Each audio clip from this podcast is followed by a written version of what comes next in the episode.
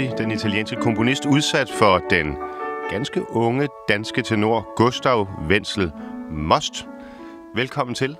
Mange tak. En fornøjelse det at er en øh, fornøjelse at lytte til din stemme her. Det er, det, det jeg er et, for at You- et YouTube-klip, vi, vi står og lytter til. Ja, og det er jo øh, en, en mobiloptagelse, så hvis der er en eventuel knitren, så er det jo bare min squillo, der går helt amok. Det må I lige det, øh, det, bære gør over ikke noget. det gør ikke noget. Nogle gange har vi også hørt Caruso, der er også lidt uh, knitren på, øh, på Ja, optagelserne. og det er nok cirka samme udstyr, som de brugte dengang, der har optaget. I dag kunne jeg godt tænke mig at dementere den påstand, at øh, opera kun er for gamle mennesker. Altså, der er nogen, der prøver at sprede det onde rygte, at øh, øh, ude i operan på Holmen eller andre steder rundt omkring i Danmark, i verden, der er det primært damer over 80 med blåt hår, der sidder med deres lille hund på skødet og øh, tuder over øh, sopranerne.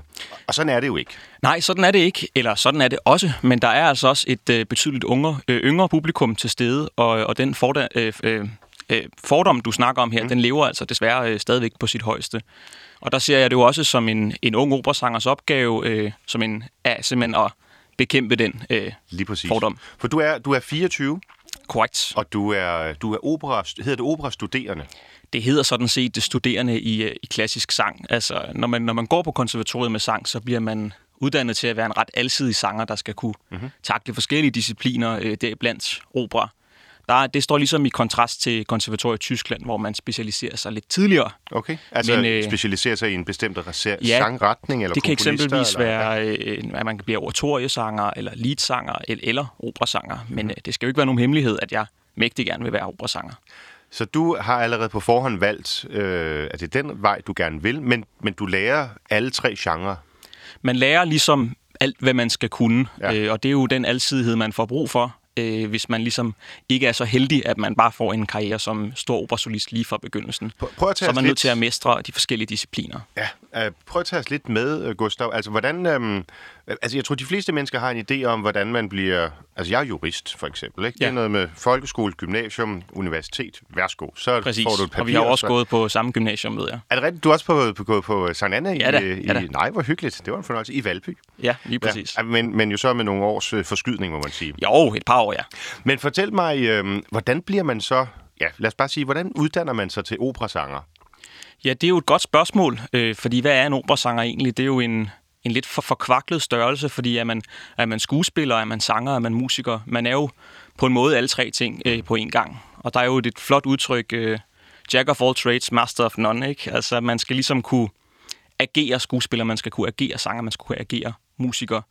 Øh, og det er jo svært at mestre alting ligeligt, men det er jo det, man bestræber sig på som operasanger. Så du har både dramatimer, sangtimer, øh, sprogtimer måske også? Det har jeg alle, alle tre ting faktisk, men det er jo klart, at, at på et konservatorium, hvor der også er begrænsede midler, så er det jo ikke noget, man kan få undervisning i øh, fra morgen til aften, alle tre ting ligeligt. Så det er operasangeren, den sangstuderendes ansvar selv også at opsøge øh, sprogundervisning og skuespil uden for konservatoriets rammer. Så øh, søger man om så at komme ind, og er der en optagelsesprøve, eller kan alle bare gå ind og sige, hey, jeg kunne godt tænke mig at blive operasanger? Øh, det er der jo sikkert nogen, der vil, vil hæve det, man kunne. Der er jo de her vidunderlige fortællinger om, mm. om, om, om fordums, øh, øh, fortidens sanger, som bare blev hævet ind fra gaden. Ikke? Og vi ser stadig øh, den slags tilfælde, men, men formelt set er der jo en, en konservatorieprøve, hvor man gerne skal synge en kvarter 20 minutters øh, repertoire, og øh, så får man så en karakter ud fra syvtrinsskalaen. Okay, okay. Det Hvad- er hvad fuldstændig sang du, øh, tørt. Hvad sang du til din optagelsesprøve? Ja, det er et godt spørgsmål. Øh, det kan du ikke huske? Øh, det er jo noget tid siden. Øh, jeg blev bachelor til sommer, men jeg sang Okay. lidt forskelligt. Jeg sang blandt andet en, øh, en aria af Monteverdi. Mm-hmm. fra, øh, fra Orfeo, Ja, og så sang jeg... Øh, det er jo helt gammel musik. Altså, Det er jo helt gammel musik. Det er jo tilbage fra Camerata, der sætter sig sammen der og peger, tror jeg nok, på ham. I, vi er jo i den tidlige rokoko, ikke? Sådan i, øh, i det skal nok passe. 1580, jeg tror, øh, årstal og 1620-agtigt. opusnummer, det er, Ja, det er din ja. stærke side. Men det er ligesom, det er vigtigt, at når man øh, søger ind på konservatoriet, at man har øh, forskellige slags repertoire øh, fra forskellige perioder, og man også kommer rundt omkring forskellige sprog. Så Mm. jeg sang det, og så sang jeg også øh, en anden sang af, af Tosti, øh, L'ultima canzone, Ja. øh, og jeg sang også nogle Så danske meget sange. dramatisk, som jeg lige husker det. Det, øhm, det kommer jo an på, hvordan man fortolker den. Ja, Ja, okay. Altså, jeg ser den egentlig som en sådan relativt øh, indadvendt sang om sådan indestængt øh, kærlighed. Ja. Øhm, Den kan findes, ved jeg, i indspilninger, både med Pavarotti og Domingo alle de store, så ja. Ja. jeg har hørt den ganske mange ja, gange. men den, den kan selvfølgelig øh, hvad skal man sige, fortolkes, så den ja. kan bestemt synges dramatisk. Øh, så sang jeg I Skrolle nicht fra ja. Dichterliebe af Schumann. Og I den er jo lige præcis. og der er jo et, øh, et, et smukt langt øh, højt af, som mm-hmm. jeg jo selvfølgelig synes er lidt længere, end hvad der står i noden. Ikke? Øh, Klart, det, havde jeg også, på. det havde jeg også aftalt med, med pianisten. Det er jo en, hvad skal man sige, en tenoral tendens, at man øh, ynder at holde de høje toner lidt længere, end det er noteret. Man må godt prale lidt. Man må godt prale lidt. Det skal jo selvfølgelig være i, øh, i god smag, øh, men, men øh, de steder, hvor man kan, der synes jeg, man skal tage chancen. Ja. Hvordan er din øh, stemme? Øh, nu hørte vi dig her lige før i øh, en anden sang af, af Tosti, den italienske øh, komponist. Øh, meget smukt fremført, vil jeg sige. Mange når, jeg, når, jeg, når jeg lytter til det, vil jeg ikke gætte, at du var 24. Nej. Jeg synes, du har en helt anden øh, modenhed og afrundethed i, øh, i din stemmeklang. Øhm, og jeg tænker, hvordan øh, arbejder du med det? Altså, er det noget, du bevidst har, har, har, har så nødet sig til, at din stemme skal lyde på en bestemt måde, eller er det bare sådan fra naturens side? Altså, det er jo som udgangspunkt sådan, at, at sangstemmen er jo det eneste instrument, øh, Gud har skabt. Mm-hmm. Alle andre instrumenter er menneskeskabte. Og det er jo et instrument, vi har med fra vuggen, øh, og det er jo uforanderligt. Øh, men når det så er sagt, så skal det jo selvfølgelig, øh, det skal ligesom slibes til. Hvis man ser på alle stemmer som en, øh, en klinge eller en diamant, så er det jo øh, så er det noget, der skal ja. skærpes. Ja. Øhm, og og øh, jeg har jo så haft nogle enormt dygtige lærere, der øh, fra tidlig, øh, tidligt i min øh, sangkarriere har, har vurderet, at, at du skal gå i en, en lidt mørkere og en lidt bredere retning, så vi lader din stemme folde sig ud til sit potentiale. Men som udgangspunkt, så, øh, så er, er den mørke kvalitet, øh, man hører i en operastemme, den såkaldte dark singing, mm-hmm. øh, snakker nogen om, det er noget, alle sangere stræber efter. Okay. Så hvis du synes, jeg har en, et mørke og en modenhed i min klang, så er jeg jo bare rigtig glad. Fordi så er der noget, der lykkedes. Så er der noget, der lykkedes, øh, og det er jeg sikker på, at mine lærere også vil være glade for at, at høre. Har du man så nogle forbilleder? Altså nogen, hvor man tænker, oh, ja. gid jeg kunne komme til at lyde som ham, eller gid jeg kunne få den teknik, eller noget af den stil? Jamen altså, øh, forbilleder, jeg har... Øh, hvis, jeg, hvis jeg stadig var på mit teenageværelse, så ville der givetvis hænge en, øh, en masse billeder af forskellige tenorer, ikke? Ja, gud, der har vi også noget til fælles. Ja. Sådan havde jeg det også. Præcis. Jeg alle mulige, ja. Men når jeg siger teenageværelse og tenor, så er det, øh, så er det ikke, ikke vanvittigt mange år siden, og jeg har jo faktisk først begyndt sådan rigtigt at synge i 3.G på Sankt Anne, okay. øh, hvor jeg kom ind på musikalsk grundkursus. Altså MGK-linjen? Lige præcis, og det var så på Frederiksberg. Der er en fremragende afdeling der, for, ja. øh, som altså udmærker sig ved kun at have klassiske sanger i den klassiske afdeling. Og det, det er sådan en gymnasieretning, hvor man så særligt prøver at øh, dreje folk i retning af at skulle gå konservatorievejen, ikke? Det er, øh, på Sankt Anne er det en gymnasieretning, men ja. her var det en, en særskilt øh, institution, der okay. hører, ind, hører ind under øh, Københavns MGK. Og det var så også der, jeg stiftede bekendtskab med min, øh, hvad skal man sige, den første sanglærer, jeg havde i længere tid, øh, Jens Søndergaard, som jo også er aktuel som øh, Don Giovanni ja. inde på operan. Ja. Og han fik mig i gang lige fra start med, med pisk og, og kærlig hård hånd. Og hvad var der så? Var der nogle unoder, der skulle ryddes væk, eller hvad var det første, han greb fat i med Det var stemme? faktisk... Øh, han er jo en utrolig sød og blid mand, og jeg ja. har lært øh, stort set alt, hvad jeg ved af ham. Øh, og han lagde ligesom ud fra begyndelsen, kan jeg huske tydeligt, i første sangtime, prøvetime, som det hedder, at han sagde, ah, hvor er det dejligt, du laver ikke så mange mærkelige ting, siger han. Altså, ja. jeg kom ligesom ikke med en... Det var øh, koldt canvas, kan man sige. Ikke? Ja, ja. Øh, så han har ligesom fået lov at, at starte øh, nærmest forfra med en, en ren stemme, om man vil. Ja, okay. Det var så også ham, der, der tidligt ligesom vurderede, at, at, øh, at der var en vis sådan baritonal øh, ja. dybde, ja og at man ligesom kunne skole mig i den retning, med, med henblik på, at jeg sikkert vil blive omskolet senere. Og så sagde han så, vi omskoler dig fra starten. Så jeg har altid Spændende. været tenor i et og det skal omfang. vi Og det skal vi prøve at, at tale lidt om lidt senere måske, hvor det er, du er på vej hen. Ja. Men uh, lad os starte med at prøve at høre noget af det musik, som du har, du har taget med. Og øhm, jeg kan jo ikke lade være med at tænke på, den første arie, som, som du har valgt, det er en arie, vi har hørt nogle gange. Øh, faktisk den allerførste øh, udsendelse af Kammertonen, den var dedikeret til La Bohème. Ja. Øhm, fordi jeg bare altså, synes, det er, øh, det, det, det er bare det fedeste. Altså, det... det er en fantastisk opera. Puccini er en fantastisk komponist. Der er jo en grund til, at den her opera øh, bliver opført igen og igen. Og igen. Præcis, altså. præcis.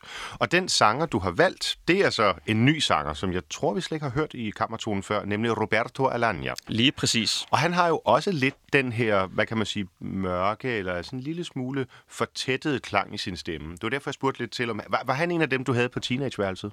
Han er nok en af dem, jeg, jeg senere er blevet øh, interesseret i. Han, er jo ikke, han har ikke helt sådan samme starfaktor som de, de tre øh, tenor, men, men han er utvivlsomt meget, meget dygtig. Mm-hmm. Og jeg valgte faktisk netop ham, øh, dels fordi han går igen på en indspilling senere, hvor vi skal høre øh, mezzosopran øh, Lina Garancha synge fra Carmen. Øh, men han har en, øh, en stemme, som ligesom starter i det lyriske, og så ved jeg, at han for nogle år siden faktisk har prøvet kræfter med Lorengrin på en, okay, en af de større så han bevæger sig i retning af, af noget wagneriansk? Det, jeg tror ikke, han kommer længere end der, men han har en, en smuk alsidighed øh, i sin stemme. Og lad os høre lidt af det her fra La Bohème.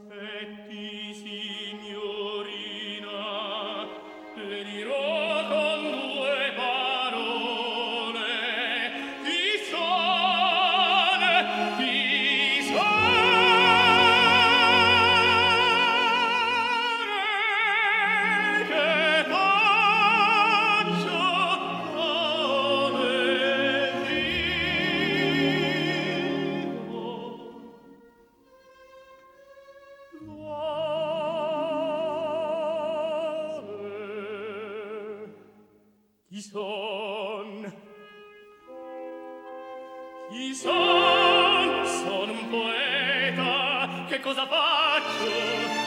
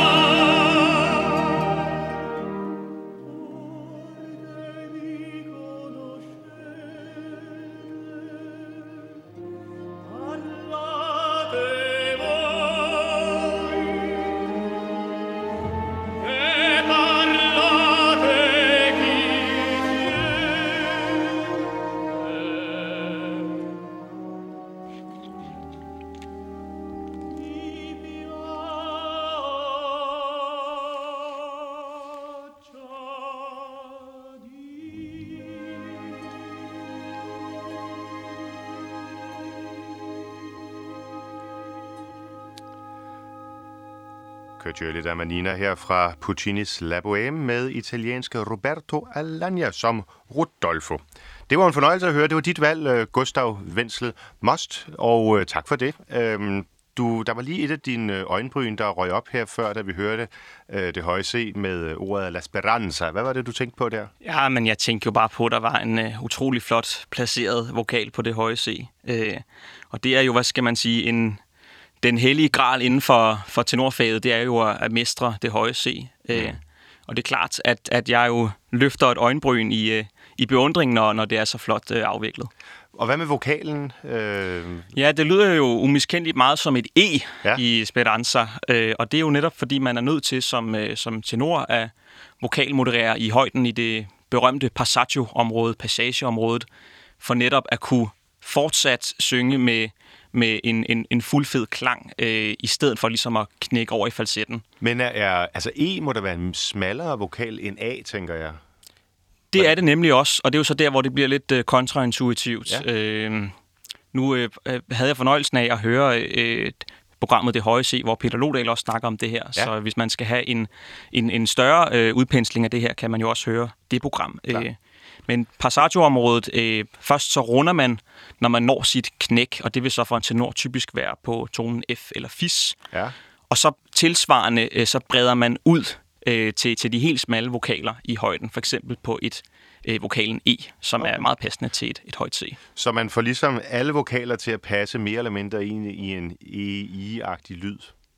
Det kan man sige. Ja. Altså, øh, det er jo når man snakker om passaggio-området, så er den, den, den mest sådan stuerene forklaring egentlig bare, at man laver mere plads øh, ja. inde i, i munden, som så ligesom gør, at, at vokalen naturligt ændrer farve. Ja. Men man er nok nødt til i en vis grad sådan manuelt også at, at være bevidst om det, fordi ellers så kan man løbe ind i et af de berømte tenorale knæk.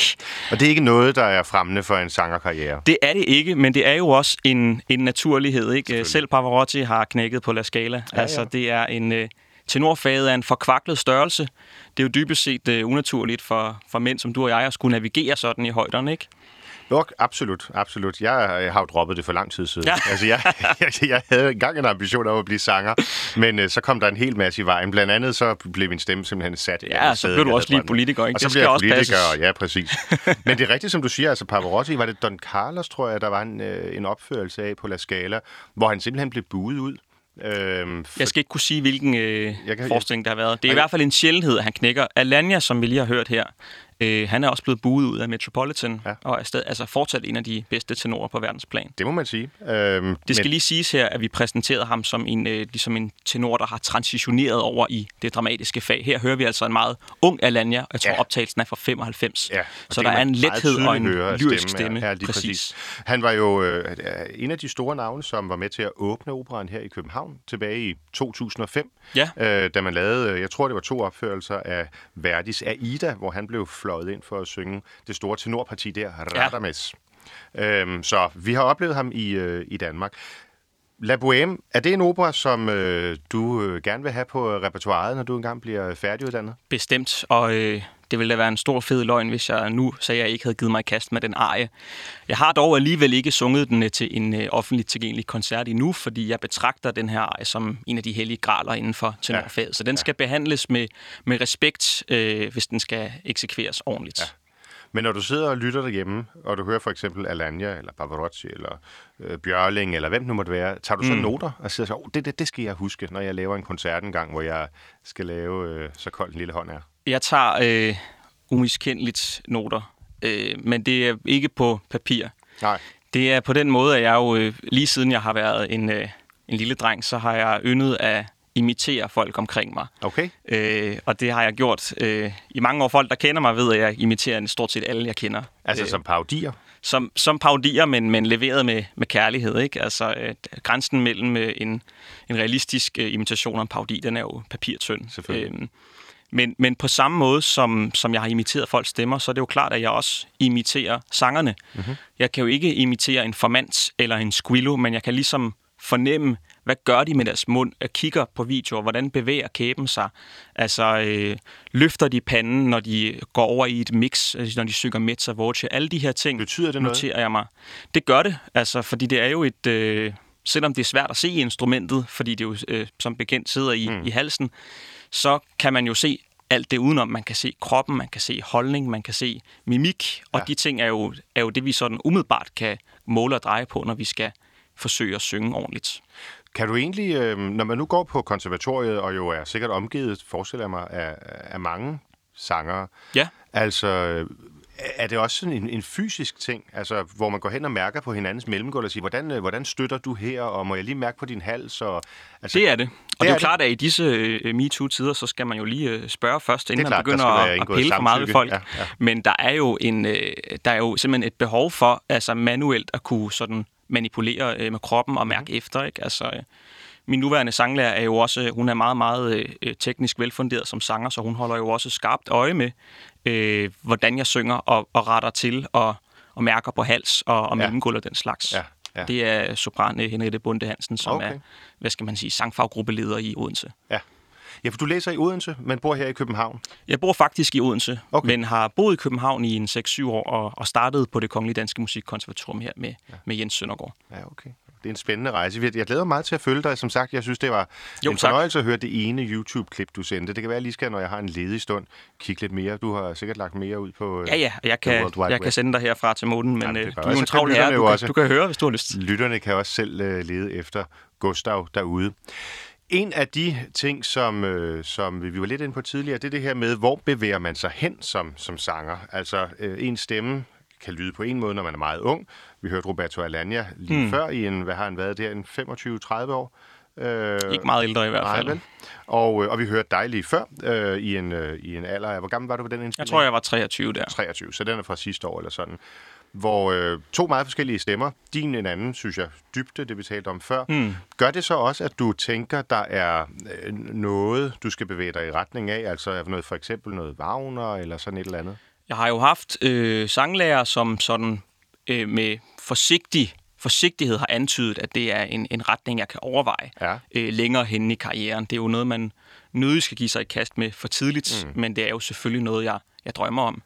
Jeg har medvirket i en masterclass, som blev afviklet på den øh, Fynske Opera. Ja. Det var operachef Ida Kiberg, der havde taget initiativ til, at hendes forældre, henholdsvis Stifo Andersen og Tina Kiberg, kunne holde en masterclass der. Mm-hmm. Og det var utrolig sjovt med sådan to Wagner-veteraner, øh, som underviser også øh, sangfaggruppen i Odense. Eva Tina Kiberg og Stifo Andersen har jo igennem en, nærmest en menneske, eller været dem, der har sunget af de store Wagner-partier på, øh, på, på, den kongelige opera, fra Tristan over Lohengrin og... Øh, øh, jeg vil egentlig også øh, Ringen Øhm, tror jeg, de har altså, jeg ved i hvert fald, at Stig, han, øh, han har, har, har, har påtalt, at han har haft øh, adskillige Wagner-roller på, på øh, hvad skal man sige, repertoireet samtidigt. Ja, øh, ja, så ja. Han, han er bekendt med de fleste partier. Og du har også valgt en, øh, en Wagner-arie. Øh, det har jeg. Vinterstyrme. Ja. Prøv at sige lidt om den. Ja, men det er jo, øh, hvad skal man sige, det er go-to-arien for, for Wagner tenor. Sigmunds vinterstyrme fra Die Valkyrie, mm-hmm. som også bliver sat op inden Lige på præcis. operan. Faktisk i søndags kunne man høre Andrea Pellegrini fortælle om Valkyrien, hvor vi også hørte vinterstyrme. Men det skal bestemt ikke afholde os fra at høre det igen, og at øh, du skal have lov til at fortælle, hvad det er, du synes, der er spændende præcis ved øh, James Kings øh, version her. Det, der er spændende ved den version, det er, at James King er på mange måder, synes jeg, en en førsteklasses eksempel på, hvordan en, en Wagner-tenor skal lyde, mm-hmm. med den rundhed og den, øh, hvad skal man sige, det metal, der er i stemmen, men samtidig også den lethed, man skal besidde, øh, trods alt, selvom det er dramatisk repertoire, når man går til sådan en arie her. Bare fordi det er Wagner, så er det jo ikke fordi det ikke er lyrisk. Øh, Wagner brugte jo selv øh, belcanto-sanger til den første opførelse af Ringen. Øh, og jeg tror, at begrebet Wagner-sanger, det er så noget, eftertiden har, har øh, skabt, og ikke noget, Wagner selv har, hvad skal man sige, intenderet mm-hmm. at skabe. Øh, det skal lige siges, at jeg øh, ledte faktisk efter en indspilning på Spotify med Stig her, som ikke var, jeg ikke kunne finde, men som okay. er på YouTube, og den kan jeg også varmt anbefale. Åh oh, ja, selvfølgelig, selvfølgelig. Men her hører vi James King, som altså også er en fremragende Wagner-tenor. Jamen lad os gøre det.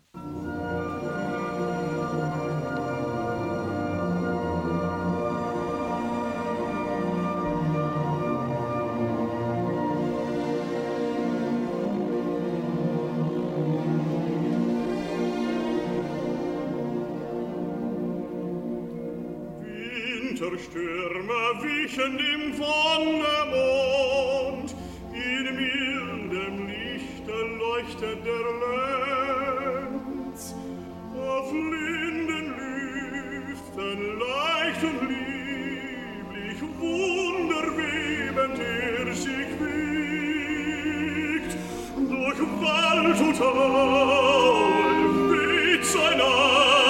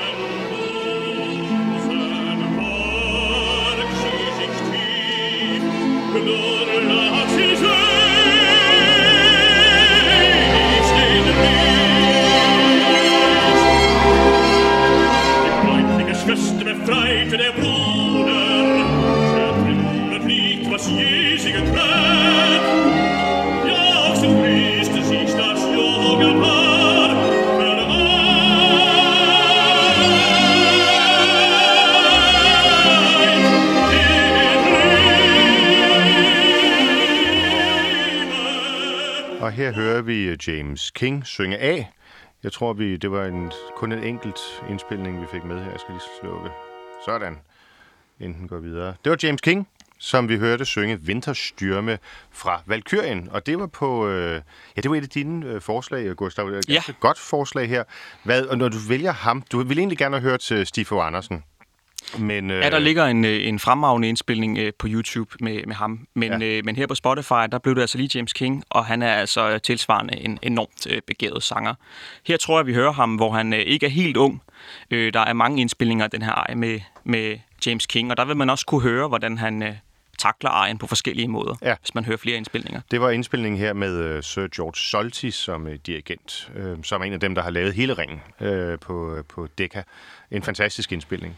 Men der er noget ærefrygtigt over at synge Wagner, ikke? Og vi tog lige også lige og talte om, mens vi, vi hørte musikken, at det er sjovt, når det går galt på operan, jamen så er det typisk tenoren, som, øh, som bliver brygelknappe på en eller anden måde. Hvordan kan det være egentlig? Jamen, øh, tenoren bliver brygelknappe, fordi det er et øh, forkvaklet stemmefag. Det er simpelthen teknisk meget svært at forløse tenorfaget.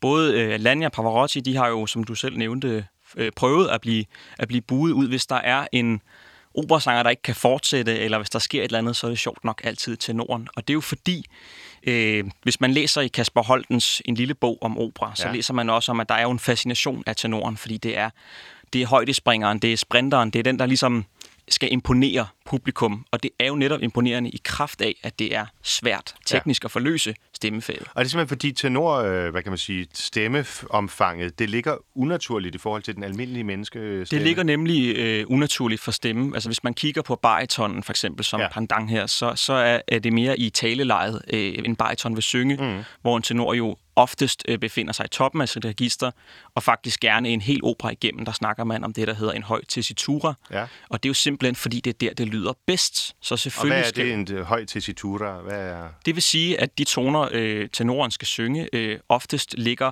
i, hvad skal man sige, det er de høje toner hele tiden. Ja. Så kan det godt være, at det ikke er høje C'er hele tiden, men det vil typisk være fra et, øh, et D og op efter, altså D, E, F, G, og så den vej opad. Mod det høje C. Præcis. Ja, ja. Så snakker man om høj tessitur. Og hvordan holder man til det? Altså, øh, man kan jo ikke gå og, og presse og, altså, og, og være anspændt i stemmen igennem tre timer. Det altså. kan man ikke, nej. Nogen kan. Ja, okay. okay. øh, for eksempel så, øh, nu er han også en fuldstændig eminent, fantastisk sanger. Ham overvejede jeg også at tage med i dag, Franco Corelli. Åh oh, ja. Altså min øh, tidligere sanglærer, Rinaldo Macias, har... Ja han, han kaldte ham, he's an animal, sagde han. Altså, okay. Fordi han simpelthen bare har haft en stemme, der kunne tonse igennem hvad som helst. Ja. Men alle stemmer er jo forskellige, og det er klart, at man som udgangspunkt, hvis man skal igennem en hel opera som tenor, så skal det være teknisk velfunderet, og man skal være forberedt. Man skal have læst på lektion. Ja. Og øh, ja, Corelli, det er rigtigt. Der fik, jeg har, jeg blandt andet, altså, når jeg hører navnet Corelli, så tænker jeg Otello og Don Carlos. Lige og præcis. De der, måske også Aida, noget Cavaradossi. Det er jo øh, altså primær eksempel på en dramatisk tenor. Ja. Og, og jeg vil på ingen måde insinuere, at øh, jeg nødvendigvis skal gøre om kunsten efter, fordi det var en meget, meget unik stemme. Pavarotti sagde om Corelli, That man has vocal cords of steel. du, en, du en, øh, laver en fin Pavarotti, synes jeg, i forhold også til hans, øh, hans engelske udtale. Nå, vi skal lidt videre, øh, eller rettere, vi skal måske tilbage igen, fordi vi skal høre noget mere af Lanja, øh, tror jeg nok. Vi skal til Carmen. Vi skal høre noget Elina Garanja, og der må en ja. øh, sød lytter okay. lige ret min udtale. Det er rigtigt. Det er ikke, øhm. det er ikke en, en af tenorejerne, vi skal til, øh, til en af damerne i Bizets Vi skal nemlig til Carmen selv, øh, og her bliver hun holdt gissel ja. af, af Don José og, og flirter sig ud af lænkerne, om okay. man vil. Øh, Alanya, han, han har lige nogle enkelte tenorhyl, øh, mens hun synger her, men det er altså øh, det er Carmen, der er i fokus her. En anden af, hvad kan man sige, operahistoriens helt store øh, evergreens, øh, Bizets øh, Carmen, lige og, øh, som, som jo er bare spækket med, med hits. Og, og et af disse hits, hvis man kan bruge det udtryk om en, øh, en opera, det er Près de Rempart de Seville, lige øh, som er, som er øh, sopranens arie her. Lad os lige se, om jeg kan eller Carmen er vel egentlig mezzo, er det Jeg tror faktisk i original, at der stod noteret, at det var en sopran, men det kan synges af en mezzo. Ja, sådan. Lad os lige prøve at høre hende her. Og det er altså Elina Garancha. Ja, vi prøver den.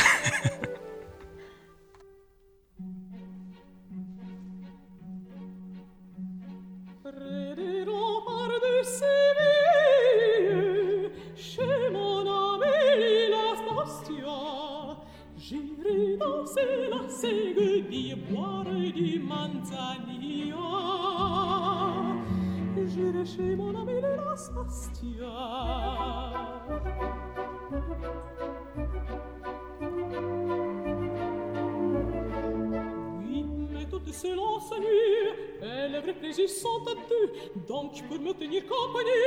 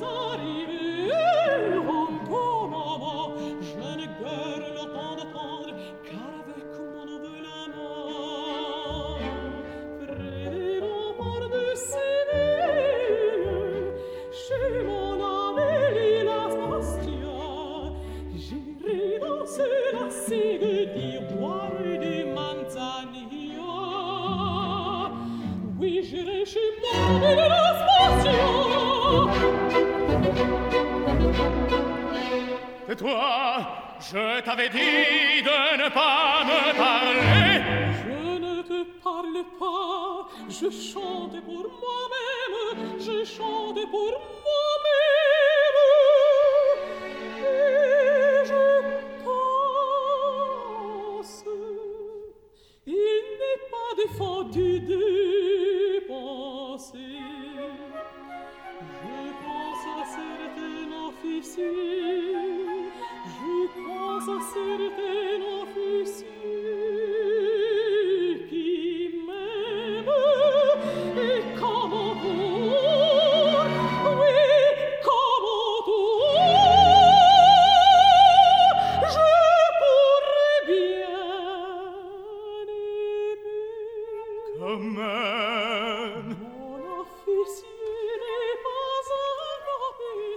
Takker vi øh, af for øh, Elina Garanja. Der, oh, vi ja. hørte lige lidt. Vi hørte lige lidt Alanya. Øh, Ja, der var lidt tenorhyl i Ja, baggrunden. præcis, præcis. Det er Bizets Carmen.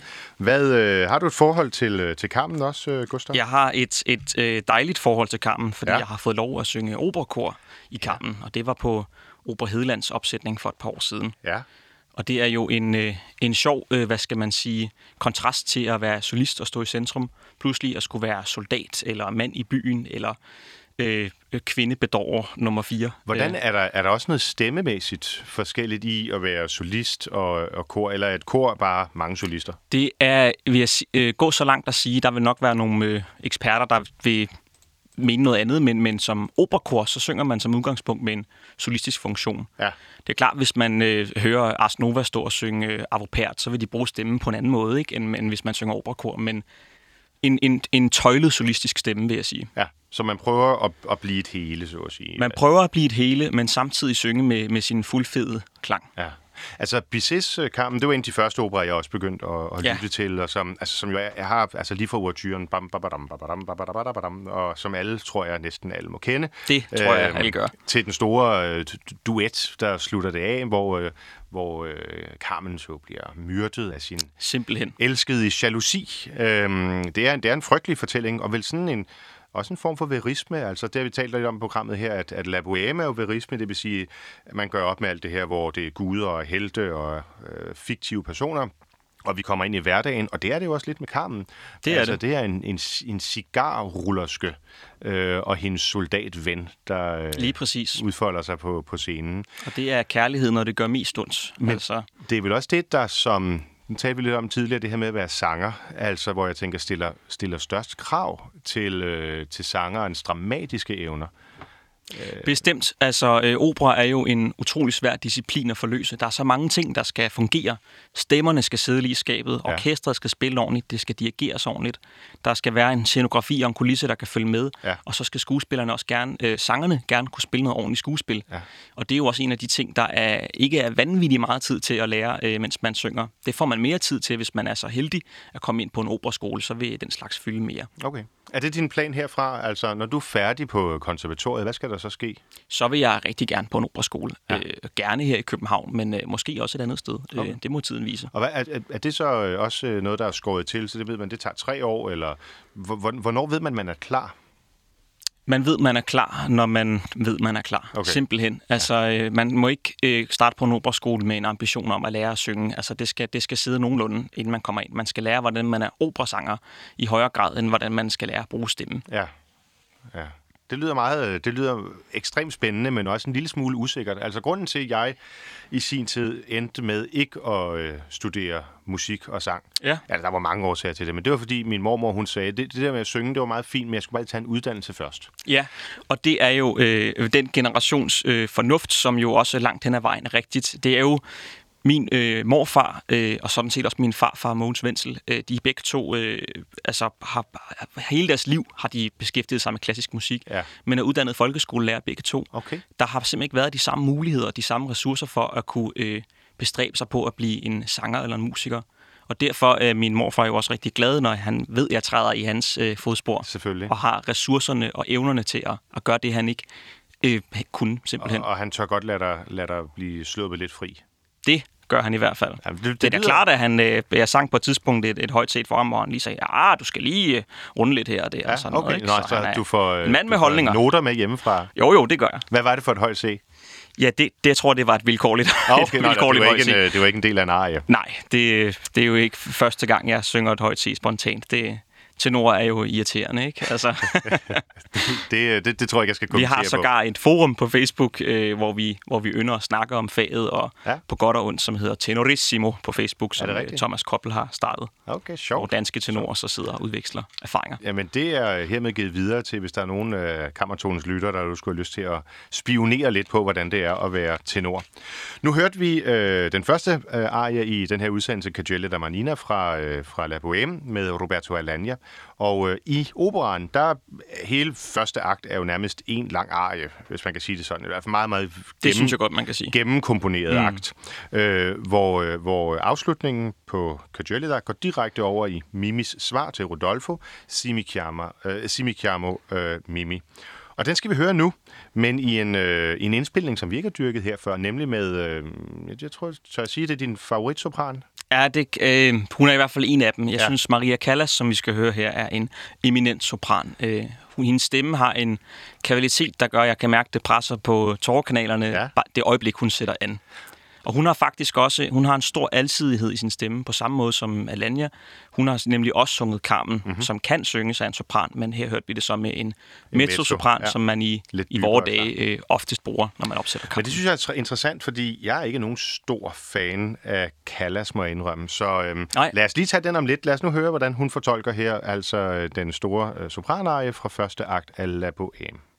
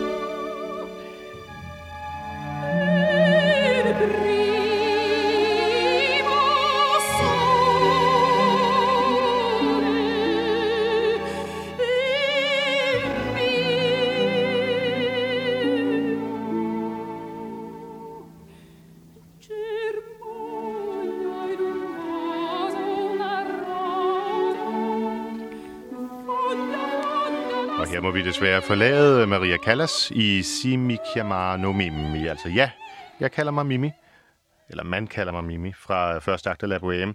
Og vi stod lige og talte om det, Gustav, her. Altså, lige før, da vi havde, jeg ved ikke, om det var et as, eller hvor vi var henne, men, men den, den høje tone, vi hørte, altså, hmm. der er jo så meget vibrato her, man er i tvivl, om hun overhovedet rammer den rigtige tone. Det er i hvert fald sådan, jeg har det, og det er noget Ja. der, hvor jeg synes, hun... Og det forstår jeg også godt. Altså, øh, Maria Callas, øh, verdenssopranen, hun er en, en, en sanger, der deler vandene. Ja. Øhm, og, og, og jeg tror, det var øh, Hammer og Silius, der også udtalte, at, øh, at, at sangerne jo på mange måder faktisk også er blevet, øh, hvad skal man sige, mere teknisk bevidste sidenhen. Men for hvor jeg står som, som operasanger, der tror jeg også, jeg er lidt mere øh, tolerant over for et øh, vibrato end, hvad skal man sige, en, øh, jeg, jeg hører jo på, øh, på vibratorer i alle størrelser øh, Ja. hver eneste dag. Selvfølgelig. Og jeg synes, at hun, øh, hun er, hendes stemme går rent ind hver gang.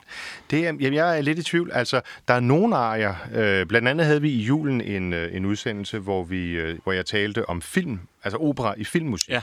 Og hendes indspilning af Mama la Morta fra Andrea Chenier, Ja. det synes jeg fungerer rigtig godt, fordi hun netop har den der...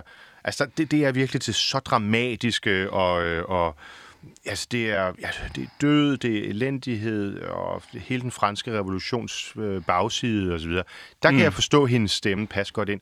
Men i de her pæne, lyriske, altså lille Mimi, som er den her bly viol, der øh, nærmest bare Ja. knækker, du, du ærer hende på kinden. Jeg synes, hendes stemme er fejlkastet. Det forstår jeg godt. Øh, men omvendt så må man sige, at selvom en, en viol, øh, så, så er både Rodolfo og Mimi, de skal altså kæmpe sig ud over et øh, symfonisk øh, orkester.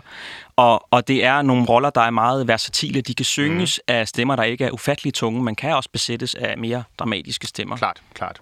Men det må også være et, et, hvad kan man sige, et dramatisk valg i virkeligheden, hvad det er, man gerne vil med sin, øh, med sin opsætning. Det er jo klart, at man, øh, man skal have en intention om, hvilken type Mimi kaster vi nu. Ja. Jeg tror også, da man skrev øh, librettoen, så er Mimi faktisk en øh, karakter, der er to karakterer, der er slået sammen Okay. oprindeligt. Nå, Øh, okay. Men det, er- nu er jeg på Det giver, nogle fortol- det giver nogle fortolkningsmuligheder i hvert fald. Det gør det. Hvordan, øh, når du så om 40 år er... Øh, ja, man bliver vel aldrig færdig som sanger? Man bliver jo aldrig færdig, og der er jo mange operasanger, der ønsker at sige, åh, jamen, øh, det er først, når du er på konservatoriet, at du, så er du for alvor i gang. Ikke? Ja, og, og ja. sådan er det jo. Det er jo en livslang rejse, Ja. og stemmen som instrument øh, vil jo også altid ændre sig.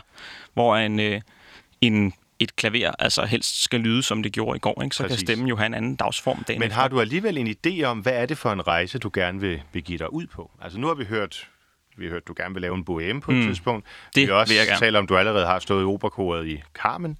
Øhm, og vi har været lidt inde på forskellige retninger, også noget i Wagner og sådan nogle ting. Altså hvis vi nu skal bare lege med tanken, og den første sådan store operaforestilling, som du kunne drømme om at, øh, at have måske hovedrollen i, hvad vil Mm. det være? Ja, men så skal vi nok i retning af, af noget Puccini, som vi Ja. har hørt her. Ja. Gerne øh, partiet Cavaradossi ser jeg Ja, mig selv i. Tosca. lige præcis. Ja. Det er øh, tessituremæssigt passer det rigtig godt, og det er et, et, parti, hvor man kan få afviklet noget temperament. Det må man sige. Og skræde nogle høje toner ud. Ja. Og samtidig også et parti, hvor man øh, heller ikke er på scenen hele tiden. Altså, så det er sådan en, hvad skal man sige, man kommer ligesom ind i af Så man har nogle etaper. pauser. Ja. Man har også nogle pauser. Ja, egentlig, altså som publikum oplever man jo nok, at Cavaradossi er på scenen hele tiden, fordi der, hvor du siger, at han er ude, det er vel der, hvor han i anden akt bliver tortureret af ja. Scarpia, ikke? Ja. Og hvor man så hører nogle brøl ud fra bagscenen Det er klart. af, af smertens, smertens brøl. Præcis. En af de, øh, de helt store uh, Puccini-operer, som jeg på enhver måde kan, kan anbefale. Men jeg tænker bare, Puccini, altså nu har du selvfølgelig en ret dyb og en, sådan en, en, en solid base i stemmen, kan man høre. Men, men vil det ikke være for en tenor naturligt at starte med noget måske bel canto-agtigt, altså noget tidlig værdigt? Bestemt. Noget Altså, hvis jeg kan få lov til at synge for eksempel øh, Alfredo i, i La Traviata, så Ja. ja. vil jeg være rigtig gerne gøre Ja. det. Øh, Tamino er også et parti, jeg, jeg kigger på. Altså Mozart? lige præcis. Det er også et parti, der kan synges på mange forskellige måder. Mhm. Mm-hmm. Øh, og hvis man har tryllefløjten på repertoireet øh, og bliver brugt til det, så har man jo øh, ja, så har man øh, rigeligt at se til. Ja, ja, ja, selvfølgelig. Det er fantastisk spændende. Jeg glæder mig til at, øh, at følge øh, den rejse, som du, som du beskriver. Det er jeg glad for. Øhm, og øh, jeg synes, vi skal slutte af med noget, som på den ene side ikke er opera, men på den anden side er opera. Det er i hvert fald det er, når man sådan Det er fra. Verdis bedste opera, Lige præcis. nemlig Verdis Requiem. Lige præcis. Requiem, som jo er en, en selvstændig disciplin inden for den klassiske musik. Altså simpelthen et, et dødsmesse. Lige præcis.